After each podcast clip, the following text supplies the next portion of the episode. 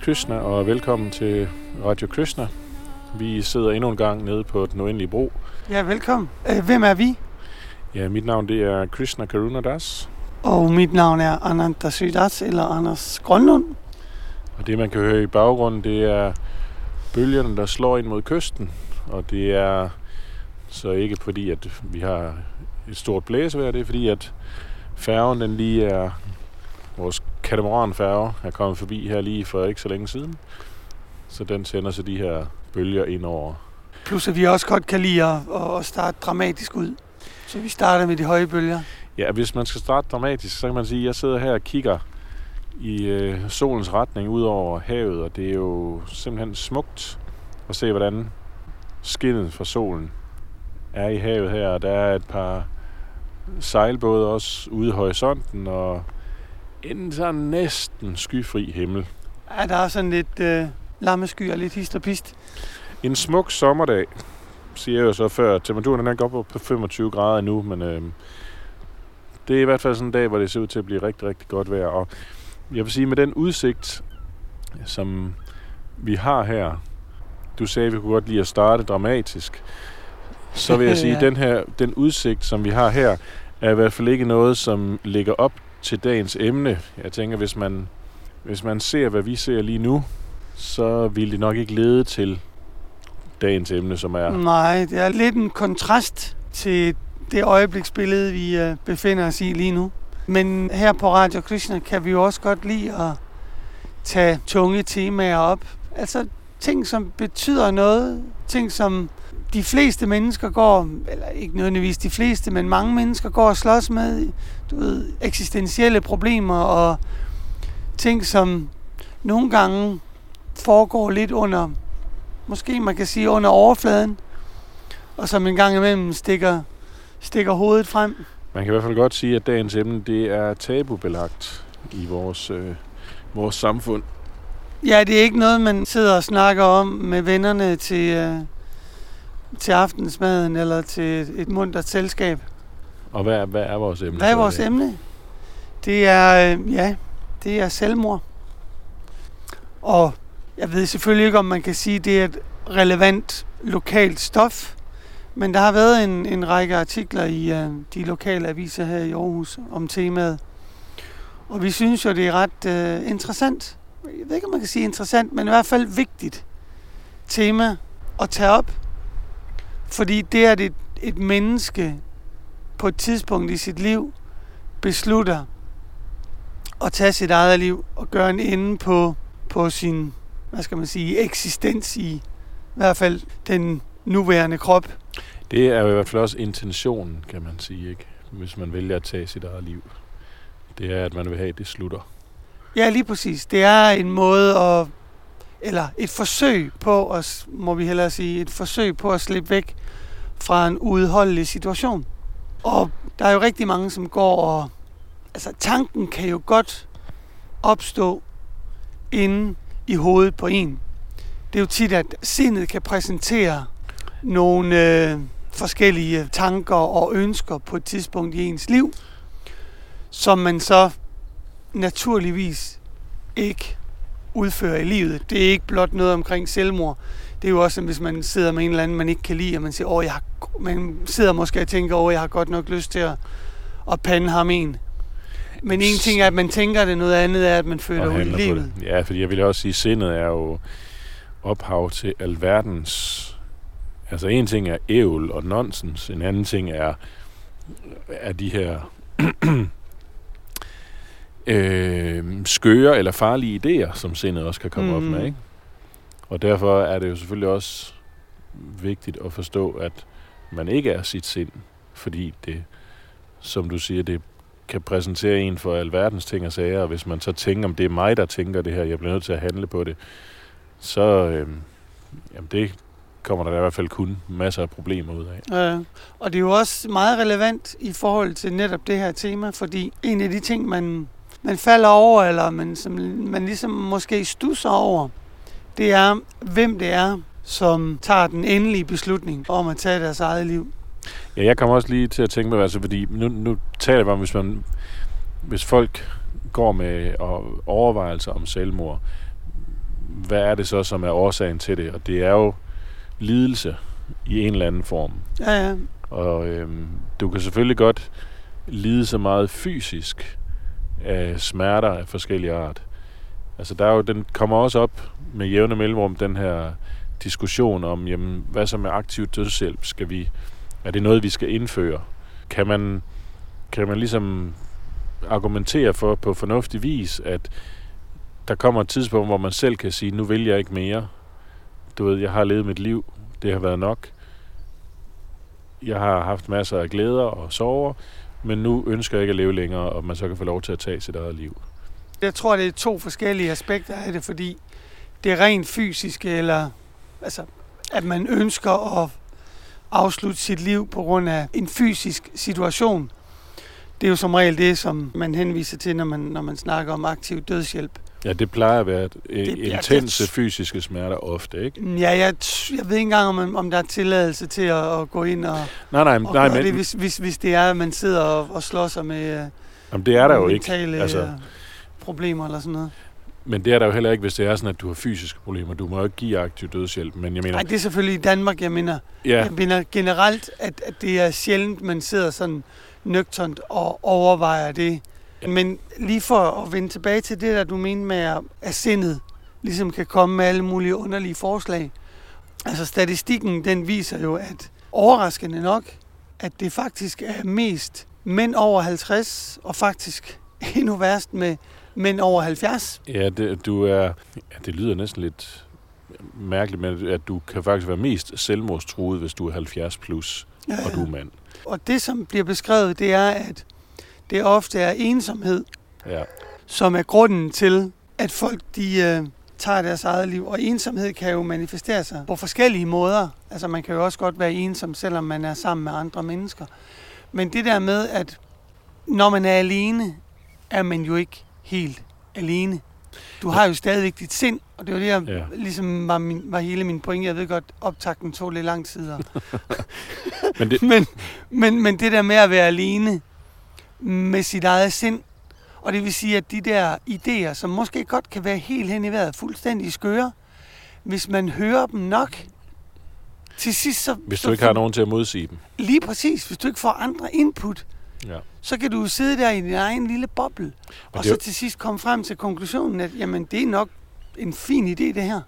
Men vores emne i dag er jo også selvmord. Det var og ikke aktiv dødshjælp, men min, det, jeg, Ja, ja. jeg egentlig også ville hen med det, var, at en ting er, at du kan ligesom lide af de fysiske smerter, du kan have Mm. af den ene eller den anden grund. Nedslidning eller en ulykke, du har været ude for, Ja, kroniske sygdomme, forskellige ting.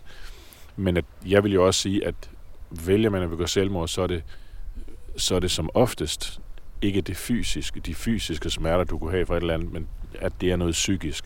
Som for eksempel, kan man sige, ensomhed, psykiske lidelser. Depression Øh, er også en meget... øh, Ja, så det vil jeg jo sige, det er jo oftere det, der ligger til grund for et, et selvmordsforsøg og, Mm. og for selvmord. Ja.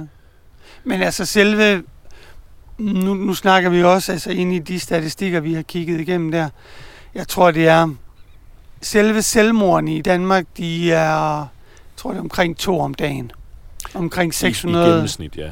Ja, i gennemsnit. Men selvmordsforsøgene, de ligger jo på, jeg ved ikke om det er 10.000 eller sådan noget, om året. ja s- altså det er jo også lidt, fordi det er jo mørketal. Altså de, de Ja, der er sagde, sikkert at, meget... øh, Ja. at for hvert selvmord, der lykkedes, så var der 10 gange så mange selvmord. Og det ligger på omkring de der 600, så det vil sige, at det jo så vil være i hvert fald 6.000. Men jeg kan huske, der stod i artiklen der, at det var fra 6 til 12.000. Det er jo det anslåede antal Øh, selvmordsforsøg øh, i Danmark om året. Men altså nu, du nævnte, jamen fordi en af artiklerne handler jo også om det her forskellige myter om selvmord. Hvor Mm, ja, en af dem det er om det er mest unge piger, der begår selvmord. ja, ja. Og der stod der så, nej, det er ikke mest unge piger, der begår selvmord. Det kan godt være, at der er mange unge piger, som, som forsøger selvmord. Ja. Men, øh, Det er måske mere et råb om hjælp, eller... Ja, og så sagde de også, at, at, at, at der var flere mænd, som var succesfulde, fordi at øh, sådan lidt Succesfulde? med at begå selvmord. Nå, okay. Jeg, jeg, jeg, jeg synes bare, at ordet det, det, det er ikke det havde en underlig klang. Nej, men det er fordi, at de, de, de nævner, at, øh, Mm. at kvinder vil typisk tage piller, og mænd, det var mere farlige, sagde de, metoder, når de endelig valgte at begå et selvmord, som at skyde sig selv eller hænge sig selv. Øh, Og der kan man også godt se, hvis man prøver at forestille sig, altså hvis du vil hænge dig selv, og du ligesom, hvis du får lavet setup'et rigtigt, kan man sige, ikke? at du får tjekket, om rebet det holder, når det hænger der, og du får stillet op på de her Ja. ting, en stol, nogle kasser.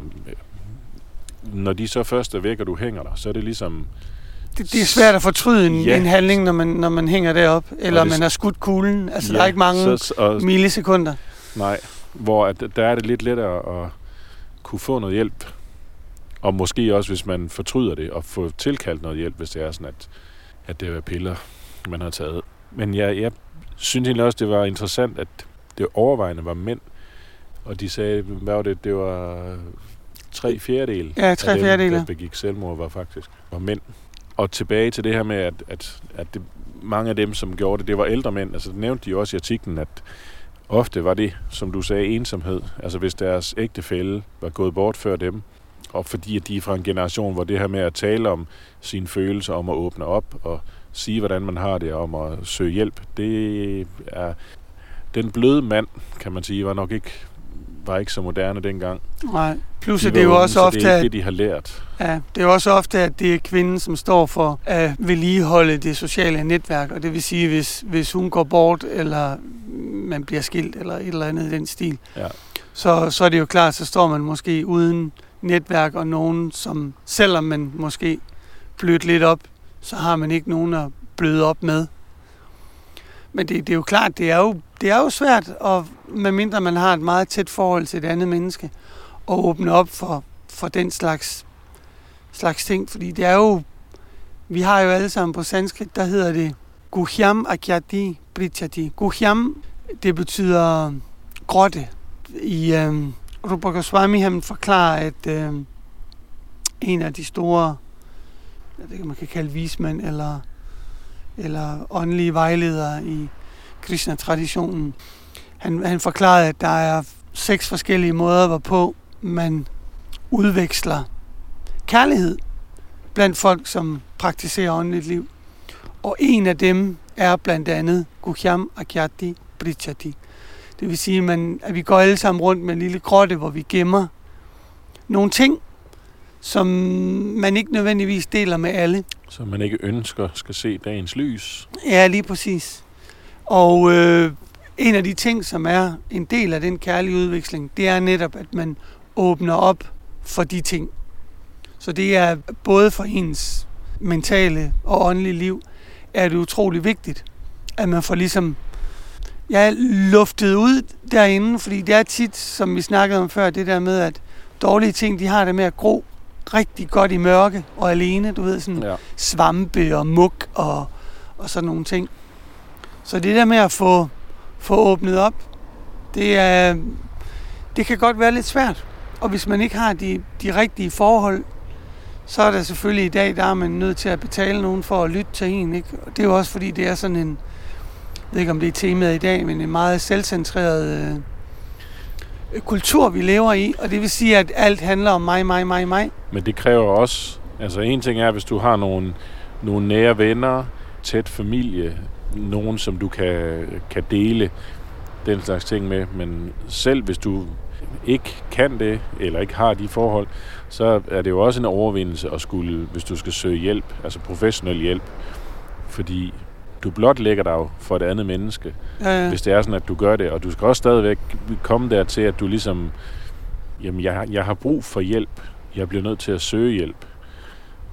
Og det der vil jeg også sige, det er jo også en stor overvindelse, ikke? Fordi vi, vi vil jo gerne vi vil jo gerne kunne selv, vi vil gerne kunne klare os selv. Og hvis du så står i en, i en situation, hvor du ligesom jamen, føler, at du ikke har noget at leve for, mm. så er den også, hvorfor skulle jeg så, hvorfor skal jeg henvende mig til en eller anden? Altså det der med at, at kunne åbne op og ligesom lade andre folk komme ind i det, der er selvfølgelig den, den rent professionelle del der, de har selvfølgelig også tavshedspligt. Og det vil sige, at det man siger til en psykolog, eller hvad det ellers skal være, det kommer jo ikke nogen steder videre. Men det der med at lukke andre mennesker ind i det, har jo en dobbelt side af det. For det første, så er der Som jeg sagde før, det der med, at vi har en meget øh, overfladisk kultur i dag, og det vil sige, at vi er vant til at præsentere et ydre glansbillede. Ja. Så det Jeg der har- med at ligesom at, at man- krakelere den facade selv, ikke? Og når du spørger nogen, hvordan har du det? Hvis de så siger, ved du hvad, nu skal du høre, og de så åbner op, det var, det var mere sådan en, en formalitet, at man Ja. sådan spørger, hvordan har du det? Mm. Om jeg har det godt, du, du, du. Det er jo ikke sikkert, at du... Din intention har måske ikke været, at jamen, lad, os, lad os lige sætte os ned, og så forvent, hvad der end måtte være på hjerte. ja, ja. Selvom det jo selvfølgelig, når man, når man spørger, bør det jo være en, en parathed eller en åbenhed, eller hvad skal man sige, man, man selv har. At hvis den anden har brug for det, at man så også ja, ja. gerne vil hjælpe. Ja, fordi det er jo selvfølgelig også vigtigt, det der med, at man, når man, når man åbner op, at man så åbner op til, ja, i hvert fald for det første nogen, som kan lytte, men også, som vi snakkede om før, det der med, at nogen, som kan give et andet input, Ja. som, som ligesom kan se tingene fra en, fra en anden vinkel. Fordi det er jo tit, at an idle mind is a devil's workshop. Altså, når man sidder med ens eget sind, så er det tit, at man ender med de aller dårligste løsninger. Det er ikke altid det mest intelligente, som, som ens sind det, øh, det foreslår. Så, I hvert fald min personlige erfaring. Nej, men det er, jo, det er jo det samme for alle. Selvom vi tænker, at det er nok kun mig, der har det sådan. Det er nok mm. Kun mig, der har et sind, der er så på den måde, eller i den retning. Ja. Når vi nu taler om selvmord, har du så nogensinde overvejet selvmord? Har det, har det manifesteret sig for dig på et eller andet tidspunkt i dit liv? Mm, jeg, jeg, må, jeg tror faktisk, jeg må sige nej. Det har det ikke. Altså, jeg må tilstå, at, at øh, som barn har jeg levet et meget øh, problemfrit, sådan, Bekymringsfrit ja, også? bekymringsfrit liv, og har aldrig gået med de tanker. Og meget tidligt fik jeg kontakt allerede som, hvad har det vel været, 13-14-årig, har jeg ligesom leget med reinkarnationstanken, og mine forældre, de var også steinerfolk, så selve det der med reinkarnation var en, var en meget naturlig del af, af min opvækst. Ja. Og det vil sige, selvmord giver kun mening, eller det ved jeg ikke, om det kun giver mening, men, men øh, jo, giver faktisk kun mening, hvis det er sådan, at man tror, som du sagde før, at der er noget, der slutter. At man ligesom kan sætte et punktum, at nu gider vi ikke det her mere. ja, nu ophører den lidelse, som jeg oplever ved, at jeg tager den her endegyldige handling. Ja, lige præcis. Men hvis du tror på reinkarnation, og at livet det fortsætter efter døden, Ja. så giver det jo ikke nogen mening. Altså, så forsvinder hele pointen ved at tage dit eget liv. Og oven i købet, hvis man får lidt mere information, og det kan vi så komme ind på lidt senere, at faktisk det at, at tage sit eget liv har nogle negative karmiske reaktioner, som egentlig gør, at man går fra, fra asken til ilden. ja, det er faktisk, kunne man sige, øh, Gør situationen værre. ja, det er det modsatte af, hvad man egentlig søger. I stedet for, at man får afsluttet den lidelse, så er det en udskydelse, eller det tager en anden form. Ja, ja, lige præcis. Men lad os, ja, lad os tage den. Ja, ja, den, den tager vi lidt senere. Men som sådan tror jeg aldrig, det har været en del af mine overvejelser. Altså jo, jeg har da været i masser af svære situationer, hvor man har ligget, du ved, øh, og, og grædt alene i sengen, og, og, og synes, at nu, nu var situationen måske lidt for svær. Men jeg har altid haft nogle, nogle ting, specielt nogle spirituelle ting, at, at holde fast i, Ja. som ligesom siger, jamen altså, det kan godt være, at situationen den er så, så svær lige nu, men det er jo ikke enden på, på verden, eller, eller nogen grund til, at jeg skal gøre en ende på det. Hvad med dig? Altså, jeg vil lige sige, hvis det er, så man kan høre noget i baggrunden, så øh, vi så en helikopter her, inden vi gik i gang, og vi... Det er dronningen, der ødelægger vores øh, morgenudsendelse. Ja, vi antager, det er dronningen, der ankommer til landet ind i Mindeparken, og nu lader det til, at helikopteren den flyver igen, så... Velkommen til Aarhus, dronning Margrethe den anden af Danmark. Jamen ved du hvad, hun skal være så velkommen. øhm, jeg vil sige, jeg havde en periode i min øh, ungdom, hvor jeg sammen med nogle af mine venner, så var vi sådan lidt, lidt øh, undersøgende i forhold til Men jeg vil egentlig ikke sige stoffer, fordi det var egentlig kun hash. Det var det i hvert fald for mit vedkommende. Okay. Hvor, øh, hvor vi røg en del hash. Og der kan jeg huske, der havde jeg nogle tanker i den retning. Ikke, ikke, at, jeg, ikke at jeg overvejede selvmord, men ligesom tænkt selvmord igennem som en, som en handling. Og det her med, altså en refleksion over, hvad ville det gøre? Mm, hvad ville der ske, Hvad, hvis... hvad, ja. hvis, hvis jeg gjorde det? Altså, så det var ikke fordi, at jeg sådan at jeg overvejede selvmord, men hvis jeg Mm. gjorde det, hvad ville der så ske? Der var stadigvæk lidt distance til selve udførelsen. Ja, det var ikke men- fordi, jeg var, øh, altså, at jeg var langt ude psykisk, eller at, mm. men det var, det var sådan mere som et tankeeksperiment. okay. Og, og hvis jeg gjorde det her, hvad ville det så rent faktisk betyde for min familie, for mine venner, for øh, vedkommende, der måtte finde mig? Hvordan ville det påvirke en masse andre? Og der, der lavede jeg sådan en, øh, en pagt med mig selv, eller hvad skal man sige, at uanset hvor galt det måtte gå, så skulle jeg i hvert fald aldrig begå selvmord. Jeg, så jeg havde sådan en, Okay. jeg havde sådan en, jamen en eller anden proces mentalt omkring det. Og besluttede mig så for, det, det var i hvert fald under alle omstændigheder, det var ikke en løsning. Og det, det skal så siges modsat dig. Altså jeg har ikke en, øh, jeg har ikke en Steiner baggrund. Min, mit kendskab til kristen bevidsthed kom efter det her. Mm. Så, så det... Ja, jeg bliver lidt forstyrret her af... Alarmen fra helikopteren. Hvad var det, du sige. kaldte dem? Øh, søværnets operative kommando, som flyver Ja, lige, nærmest lige under hen over hovedet på os nu her. i en flot, mørkegrøn helikopter.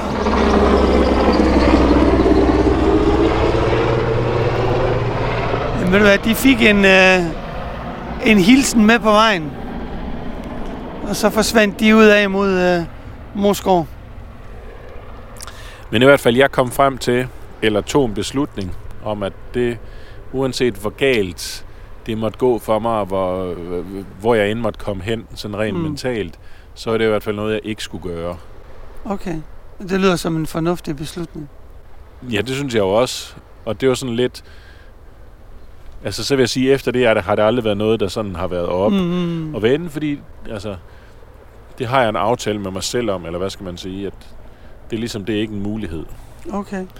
Har du kontakt til nogen, som har taget deres eget liv? Nej. Ja, det er ikke noget, jeg, jeg på den måde har haft inde på livet i form Mm. af, øh, af familie, eller venner, eller bekendte. Okay.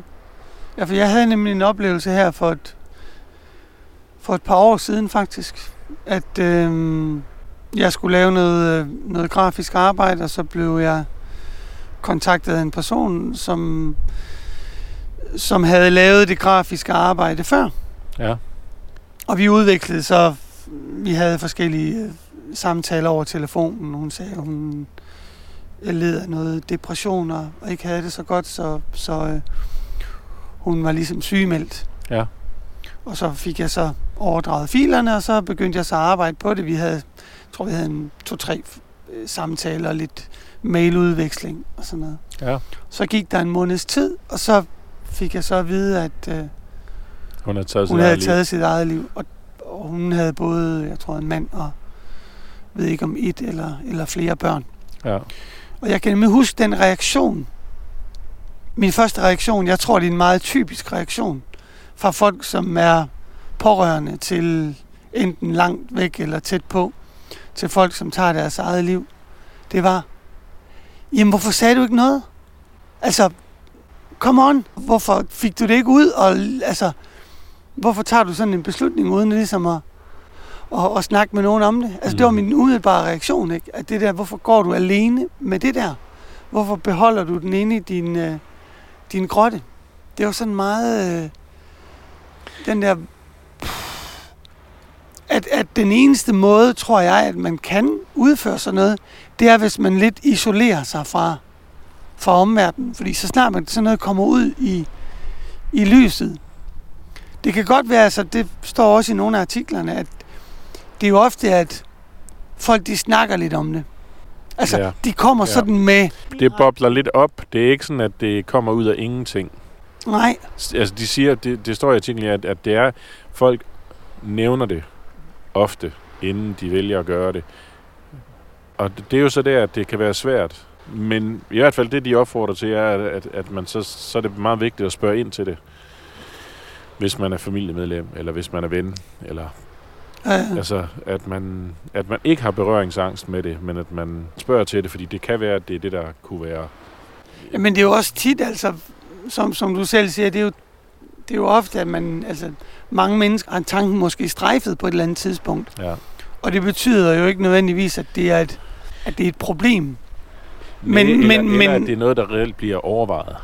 Nej, lige præcis. Så måske, og så er der selvfølgelig også, som du siger, der er måske lidt berøringsangst, der begynder at tale om, om sådan nogle ting der. Men altså, mennesker er i bund og grund, jeg ved ikke, om man sige ens, men du ved det der, man krasser folk lidt på overfladen, og du finder, du finder det samme under overfladen på alle. Ja. De samme indre kampe, de samme øh, udfordringer, de samme øh, mentale slåskampe, de samme... Øh, ja, altså i bund og grund er det jo det samme. Så det der med at, at holde noget tæt, er jo egentlig bare at snyde sig selv, fordi vi går egentlig ikke alle sammen og, og tænker på selvmord, men jeg mener, inderst inde er det de men- samme ting, som... ja, de udfordringer, som vi, som vi støder på mentalt, psykologisk, er de samme i en eller anden grad, Mm, og i en eller anden størrelse. Men altså, det er jo selvfølgelig også, som, øh, det er i hvert fald noget af det, som jeg fik ud af at læse de her artikler, var vigtigheden af at ture spørge ind til det, hvis det er. mm, Og så var der også en helt anden del, det var så, hvordan kan man så hjælpe de pårørende til dem, som har begået selvmord. Og der var det i hvert fald også en, en meget klar ting, at jamen, være åben og være lyttende. Fordi det kan tage meget, meget, meget lang tid, den sovebearbejdelsesproces, som du gennemgår, hvis din mand, eller din far, eller din kone, eller din kæreste, eller en ven, hvem det nu måtte være, har, har taget sit eget liv. mm. Og selvom man måske kunne synes, når der er gået en måned eller to eller fem, at nu, det, nu må det ligesom, nu må det være overstået. At altså det er et meget stort tab, og det tager meget lang tid. Og det nærmeste værste, som man kan gøre, det er at sige så, nu må du også se at komme videre, eller tag dig nu sammen, eller Øh. det er også så længe siden. med hensyn til det med, med følelser omkring det, der er der jo også... Øh, en ting er den sorg, der kan være noget andet, er så den vrede, som oftest opstår også, fordi man ligesom bliver sådan, altså, hvorfor gør du det? Hvorfor har du gjort det mod mig? Ja, det er svigt. Ja, altså, hvorfor snakkede du ikke om det? Altså, hvor, fordi det er jo ikke, fordi en person er blevet syg og er død, vel? Det er jo Nej, en nej. bevidst handling, Ja, ja. som straffer alle dem, som, som, øh, er som er efterladt, la- ja. efterladt. Altså, så, så det, er jo, det er jo virkelig en, en hård straf, at man ligesom bare putter på, og der kommer jo også den der Og selvfølgelig. vrede, ikke? Altså, hvor man ligesom, hvad, fanden tænkte du? Altså, hvad, hvad har, hvorfor gjorde du det? Altså, Ja, ja, det, det har du da ikke ret til. Nej, hvad har jeg gjort Mm. mod dig, siden at du straffer mig så hårdt? Ja, ja, ja. Men altså, jeg kan da huske, vi havde en øh, klasse kom sammen for en del år siden. Og øh, normalt de der klasser kom sammen, det bliver sådan nogle øh, trofæpræsentationer, du ved, og jeg prøver at se mine stillinger, mit hus og mine børn og mine børnebørn. Og, du ved, sådan, åh, hvor fantastisk jeg er, og hvor godt er det gået mig, og jeg har en større bil, end du har, og det ene og det andet. Så du kan både sige, at du er radiovært og tolk. Og... Jeg var faktisk blevet inspireret, fordi jeg hørte fra en tidligere øh, kæreste, fortalte mig faktisk, hvordan en havde gjort i deres sammenkomst, Ja. sådan en klassesammenkomst, at han var ligesom begyndt øh, mødet med at sige, jamen ved du hvad, jeg slår sig med det her, og det her, og det her, og har haft det her, og jeg er gået igennem det der, og, og det her, det er virkelig gået helt af pommeren til, og Og fordi, og fordi han var den første, og han valgte at sige det, så satte han ligesom retning for, hvad, så, så er det lidt svært at sige for den næste, jamen jeg, har, jeg bor nede på Strandvejen, og øh, jeg tjener 5 millioner om året. lige præcis. det, det virker totalt irrelevant, hvis der er en, der ligesom har åbnet op og sagt, jeg står og slås med de her ting, Ja, ja. jeg har gennemgået de her ting. Fordi det er jo så befriende. Det er lidt ligesom, du ved, øh, hvad hedder sådan noget, kejserens nye klæder. Ja. Endelig er der nogen, der siger noget sandt, ikke? Altså, du ved, og, og så, så tænker jeg, altså, ved du hvad, lad os, øh, lad os køre samme stil og sådan noget. Og så, så sad vi faktisk i, 6-7 timer og havde en, en faktisk en rigtig dyb, interessant, oplysende, opløftende samtale, hvor man ligesom kunne spare hinanden og hjælpe hinanden, og, og hvordan man ligesom var kommet igennem det, og ja. der kom en masse både materielle og spirituelle gode råd og indsigt og sådan noget. Det var vildt inspirerende. Jeg tror, vi alle sammen var meget opløftede. Men det er, det er virkelig den der befrielse, hvor, hvor nogen ligesom tør sige, hey, øhm, løft, stikker hånden i vejret. Altså, vi har altså ikke noget tøj på. Vi, vi, vi går faktisk og slås med nogle ting. Nå, nå jo, det, jeg går faktisk også, nu, nu, nu, nu du siger det, så, så har jeg faktisk, du, det giver en anden øh, åbne op for noget andet. Så det er så, det tror jeg er en, en vigtig del af det, at man ikke øh, prøver at, at lukke tingene nede. Den her facade, som du også nævnte tidligere, ja. at man ikke prøver at opretholde den. Vi kommer jo fra Radio så vi kan jo godt lide at, at sætte noget øh, filosofi på, og give det noget, hvad skal man sige, nu har vi lige set en helikopter. Så vi kan jo godt lige altid have lidt helikopter perspektiv, perspektiv på, på de ting, der sker. Og øh, vi har allerede været inde på det før, omkring det der med, at hvis man tror på reinkarnation, eller sjælens evige eksistens. Jamen det kan man så diskutere, for der er jo stadig nogen, som, som siger, at altså, det kan kun gå opad, det kan kun gå fremad. Der er, der er ikke nogen negative konsekvenser af noget som helst, du gør. Det hele er bare en opadgående stige, hvor det kun bliver bedre og bedre og bedre. Også efter du er død. Det næste, der kommer, er, er bedre. Der er jo nogle folk, som, som har den tilgang og den forståelse mm. af reinkarnationen. Der må vi jo så bare sige, at det er noget lidt andet, Krishna han siger i Bhagavad Gita. Mm. Altså, sådan helt grundlæggende, så siger han jo, at vi ikke er den her krop, at vi er en evig åndelig sjæl. Og det er jo det, er jo det allerførste, vi skal, vi skal arbejde med at forstå. Og det er jo også den store mangel, kan man sige, i vores samfund nu om dagen. Og øh, jeg også, jeg vil tro, at, at mange af de folk, som, som begår selvmord, de ikke kender til det her verdenssyn, den her forståelse af, hvordan verden, vi lever i, er, er skruet sammen. Mm. Fordi man kan sige, at hvis man har den forståelse, så vil det, uanset hvilken situation man befinder sig i, uanset hvor lidelsesfyldt og hvor smerteligt den må være, så vil det hjælpe en til at jamen, prøve at kunne stå igennem de ting, som kommer til en. Mm. Fordi der er jo ikke nogen... Man kan sige, med den forståelse, så er der ikke noget, som...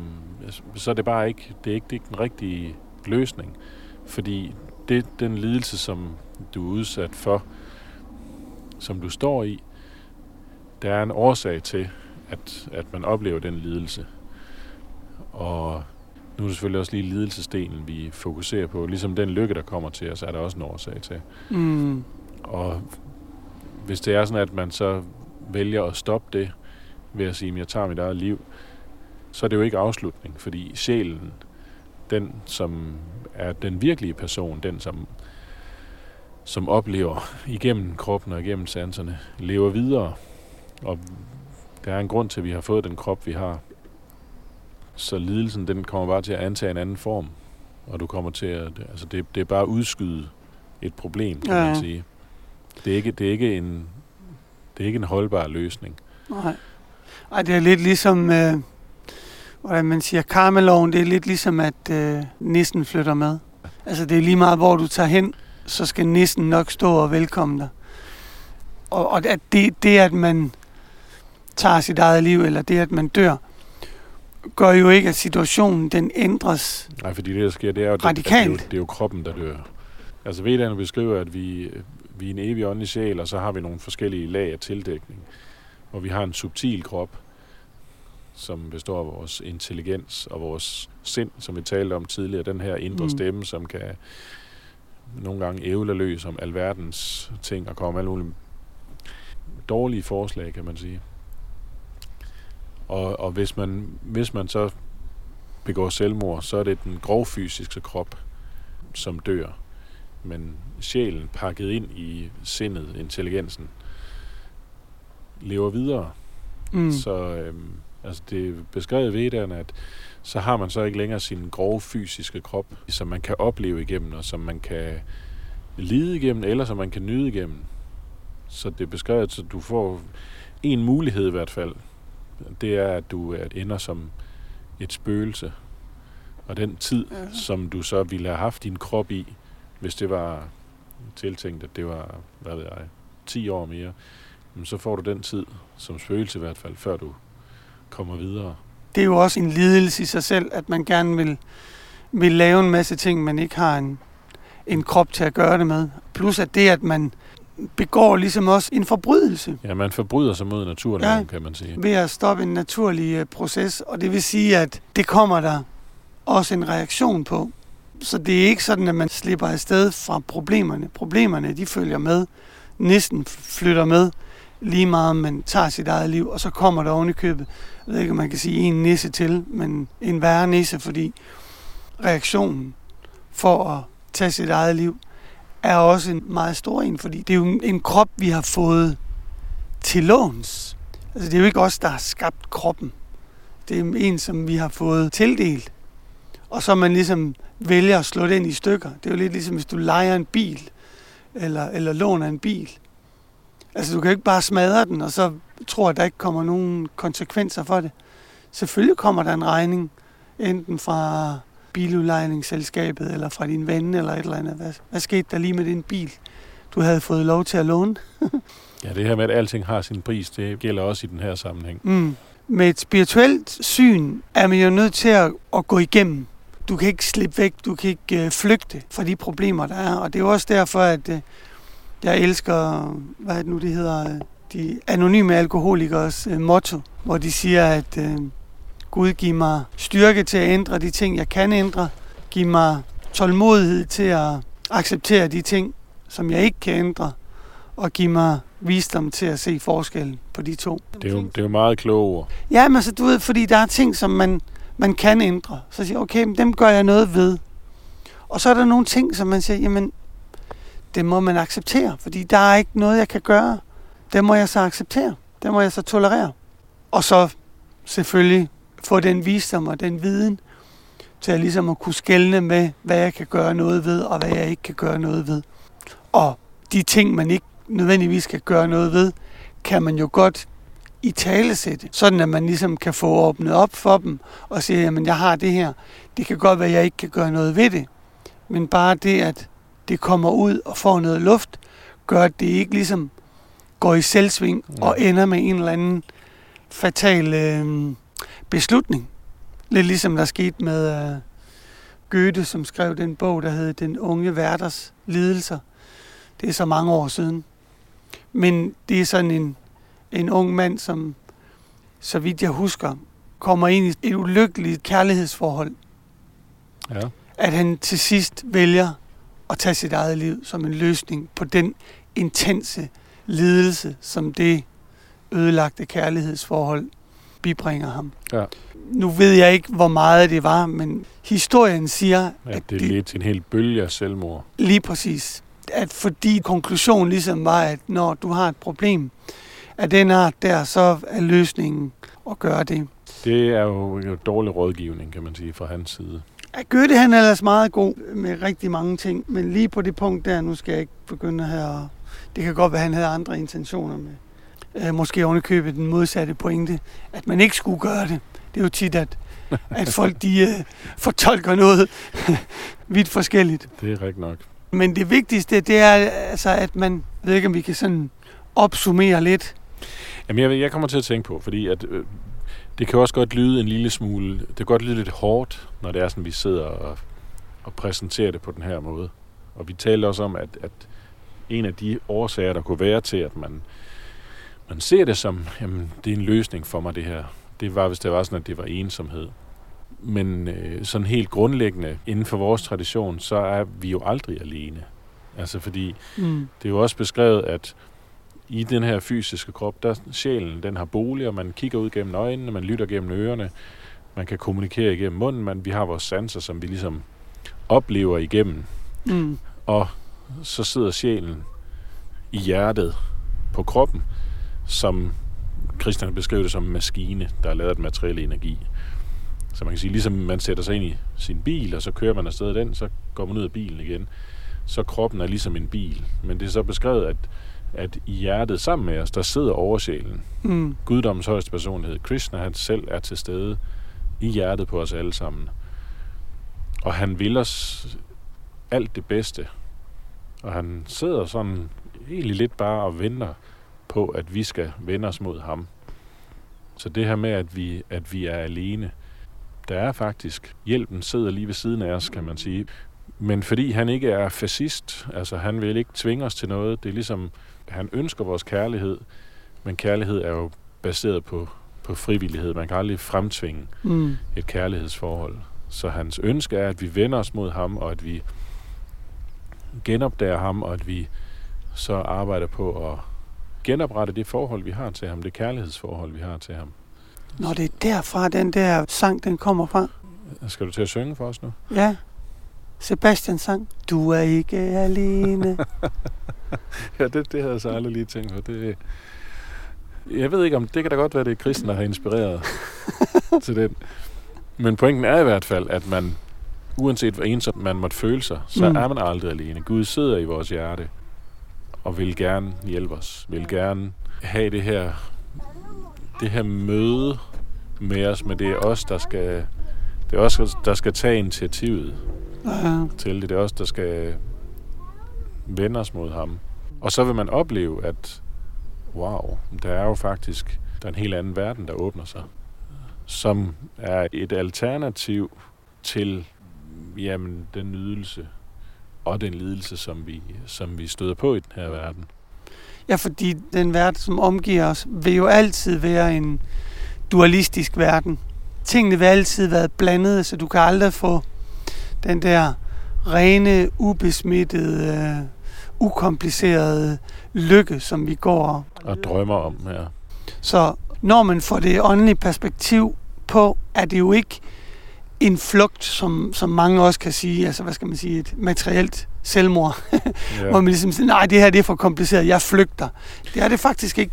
Jeg vil sige, at det, det er det modsatte, fordi når man siger, at noget er rigtigt, er reelt, så er det jo fordi, at det er noget, som, som er virkeligt, som, som virkelig eksisterer, og som, som holder altid. Altså, hvis noget måske har en levetid på 5 minutter, på 10 minutter, hvad er så vigtigt? Noget, som holder i 10 år, eller noget, som holder i 5 sekunder? Hvad er mest? ja, det er jo åbenlyst for enhver. Lige præcis, at- når man får det åndelige aspekt ind, så får man også nogle ting, hvor man får den, den overblik og den øh, forståelse for, at, at der er nogle ting, som lige meget hvad der sker omkring mig, altid vil være der. Ja, der er nogle konstanter. Et sted, hvor man hele tiden kan finde den tilfredsstillelse, den udveksling, som du siger, den åndelige udveksling og den øh, tilfredsstillelse, som kommer af den, uanset hvad der sker udadtil. Fordi nogle gange går det jo rigtig godt, og nogle gange går det bare af H til. Mm, ja. Og det gør det for alle. Det er jo ikke fordi, at, at spiritualister ikke nogen gange har materielle problemer. De har præcis lige så mange problemer som personer, som, som ikke praktiserer et åndeligt liv. Der er ingen forskel. ja. vi har jo faktisk også historier om, at nogle gange så kan du have flere materielle problemer. Ja, ja. når du øh, praktiserer åndeligt liv, men det har så en helt anden årsag. ja, ja. Men ja, vi står, vi står med de samme ting, men det er så bare, det giver et andet perspektiv, og det giver også nogle, det åbner op for nogle helt andre løsningsmuligheder. Mm. En måde at tilgå tingene på. ja, ja. Og jeg vil også sige, en, en over for mange ting, også en meget større grad af tolerance. Fordi hvis du kan have det lange perspektiv, som du talte om, okay, det er ubehageligt nu her, eller det er frustrerende, eller det er træls, eller Mm. det er, hvad det nu Mm. måtte være, Mm. men det bliver ikke ved. Det er, det er en midlertidig ting. Ja, det er sjovt, fordi jeg, nu har jeg nogle, nogle børnebørn, og jeg kan da huske til at starte med, med, med børnebørn, når jeg skulle, skulle passe en af dem. Hun har vel været et år eller sådan noget, halvandet år. At når hendes mor gik og sagde farvel, så var hun jo fuldstændig opløst i tårer til at starte med. Ja, men altså, mig. det er verdens undergang, det her. Ja, ja. Altså, mor hun er død, hun er væk, hun er forsvundet, det, det, hun eksisterer ikke mere. Mm. Øh, og nu er hun så blevet to og et halvt år, og hun kan da godt blive sådan lidt ked af det, eller sådan, hvor går du hen, mor, eller hvad, hvad sker der nu, eller sådan noget. Mm. Men så går der 10 sekunder eller 5 sekunder, og så har hun glemt det. Ja. Fordi hun godt ved, jamen hun er gået, men hun kommer tilbage igen. Mm. At der er det, som du siger, der er den der konstant, ikke? Så det der med, at man, man nogle gange godt kan være så tæt på problemerne, at man tænker, nej, det her, det er altså verdens undergang. Men det der med, som du siger, at man har det lange perspektiv, og man siger, jamen, det er naturligt, det der. Altså, det ville være mærkeligt, hvis vi ikke havde problemer, hvis vi lever i den her verden. Og det er jo heller ikke, altså, selvom du har det lange perspektiv, er der jo stadigvæk masser af ting, der ligesom river og flår i dig, sådan rent følelsesmæssigt. Ja, ja. Og, og altså, alle mulige ting. Ikke? Men, men det giver bare en anden, jeg mener, en tryghed, en sikkerhed. Mm. Noget, et eller andet at læne sig op af og holde fast i, og ligesom, jamen, okay, uanset hvad der sker, så har jeg, altså Krishna er der, jeg har det her. Ja, ja. Og der er ligesom lys for enden af tunnelen. Ja, også et fundament, man kan stå på, selvom verden omkring sig ligesom bevæger sig og flytter sig og, og ændrer form hele tiden. Så er der ligesom et sted, hvor man kan stå, jamen det her, det, det ved jeg, og det, Det er her, lige det meget, er hvad der ikke et, et fundament af sand. Det her, det er noget, der ligesom, det er noget, der holder. Ja, Ja, så vi kan i hvert fald, skulle der være nogen af jer lyttere, som sidder derude og har selvmordstanker, så kan vi kun sige, hvor svært det end måtte være. Prøv at åbne op over for nogen. Prøv at søge noget hjælp. Og så vil jeg også tillade mig at sige, at I kan altid ringe ind til Radio Krishna. I skal være så velkommen. Men, og så selvfølgelig også øh, forsøg på en eller anden måde at praktisere et, et åndeligt liv. Altså vi, vi har jo vores daglige øh, meditationsprogram, hvor vi øh, mediterer og, og synger mantraer. Altså det er i hvert fald en meget, meget stor hjælp, og i hvert fald i vores øh, perspektiv et... Øh, kan man kan sige, den, den eneste løsning, men i hvert fald den eneste langtidsholdbare løsning, ja. det er, hvis der kommer et åndeligt perspektiv ind over. Fordi det giver ligesom den der, det der fundament. Så lige meget, hvad der sker omkring en, så, så står man fast. Ja, altså nu, nu sagde jeg også, øh, jeg nævnte det her med, at Krishna han sidder i vores hjerte, han venter på os, ønsker vores kærlighed, og vil gerne have, at vi vender os imod ham. Og vores måde at gøre det på, det er jo så gennem det her Hare Krishna mantraet. Mm. Fordi at det er, at man henvender sig direkte til Krishna. Så det kan vi jo selvfølgelig også kunne opfordre til, at det kan man prøve, og så kan man se, hvad, hvilken oplevelse fører ud af det her. Ja. Så Hare Krishna, Hare Krishna, Krishna, Krishna, Hare Hare, Hare Rama, Hare Rama, Rama Rama, Hare Hare.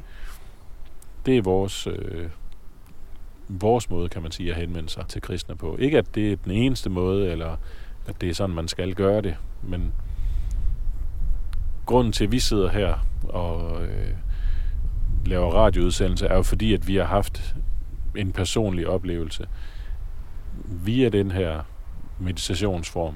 Og det vil jeg jo sige, det er jo så også meget forskelligt, hvor intenst det er. Mm. Men at man rækker ud efter noget andet end sig selv, og at man, fordi vi, der er ikke nogen af os, der kan klare os selv. Vi er små, og vi er skrøbelige, og vi er afhængige af andre. Og det der Mm. med den ideen om den ensomme ulv, det, øh, altså, det, det virker bare ikke. Fordi Nej. man er ikke, man kan ikke klare sig alene. Man er afhængig af andre. Vi har forhold til andre, og det er vigtigt, at man i første omgang kan man, hvis man har de her tanker, kan man sige, række ud og få noget, prøve at få noget hjælp fra andre. Men dybest set, hvis man vil have en løsning på det, og på hvad man ellers måtte have af, af ting, jamen så er det at vende sig mod det åndelige. Ja, fordi du er ikke alene. Og fordi du er ikke den her krop. Mm. Ja. Du er evig af natur. Ja. Du er mere lysende end solen. Det er din oprindelige position. Men lige nu er vi, er vi dækket af et mørke, kan man sige. Vi er i den her verden. Og det er det perspektiv, vi har. Mm. Men du kan finde ind til det andet gennem at praktisere åndeligt liv. Ja.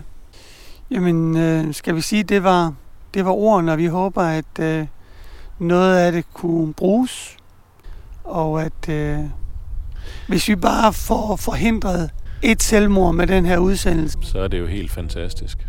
Ja, og der, altså, det er så igen sådan lige lidt, øh, lidt lavpraktisk, hvis man synes, at det her det lyder sådan meget højt flyvende.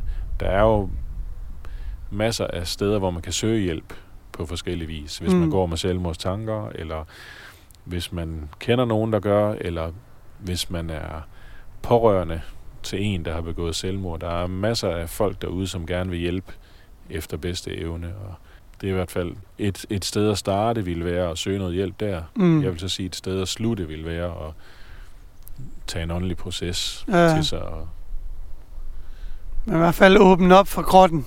ja. Der skal ikke lukkes ned. Det er ikke nogen god løsning på noget som helst. Dårlige ting, de gror godt i mørke. Ja. Jamen, øh, var det ordene fra i dag, eller hvad? Det tror jeg, det var. Jamen, vi siger øh, Tak for jeres tid. Ja. Og øh, på genhør. på genhør til alle sammen. Og øh, ja, Har det Krishna. har det ikke sådan. Wake up, time to wake up. Come on now, wake up, wake up, sleeping soul. Said, wake up, time to wake up. Come on now, wake up, wake up, sleeping soul. Sleeping soul. Wake up, Yeah. time to wake up. Wake up, yeah. Come on now,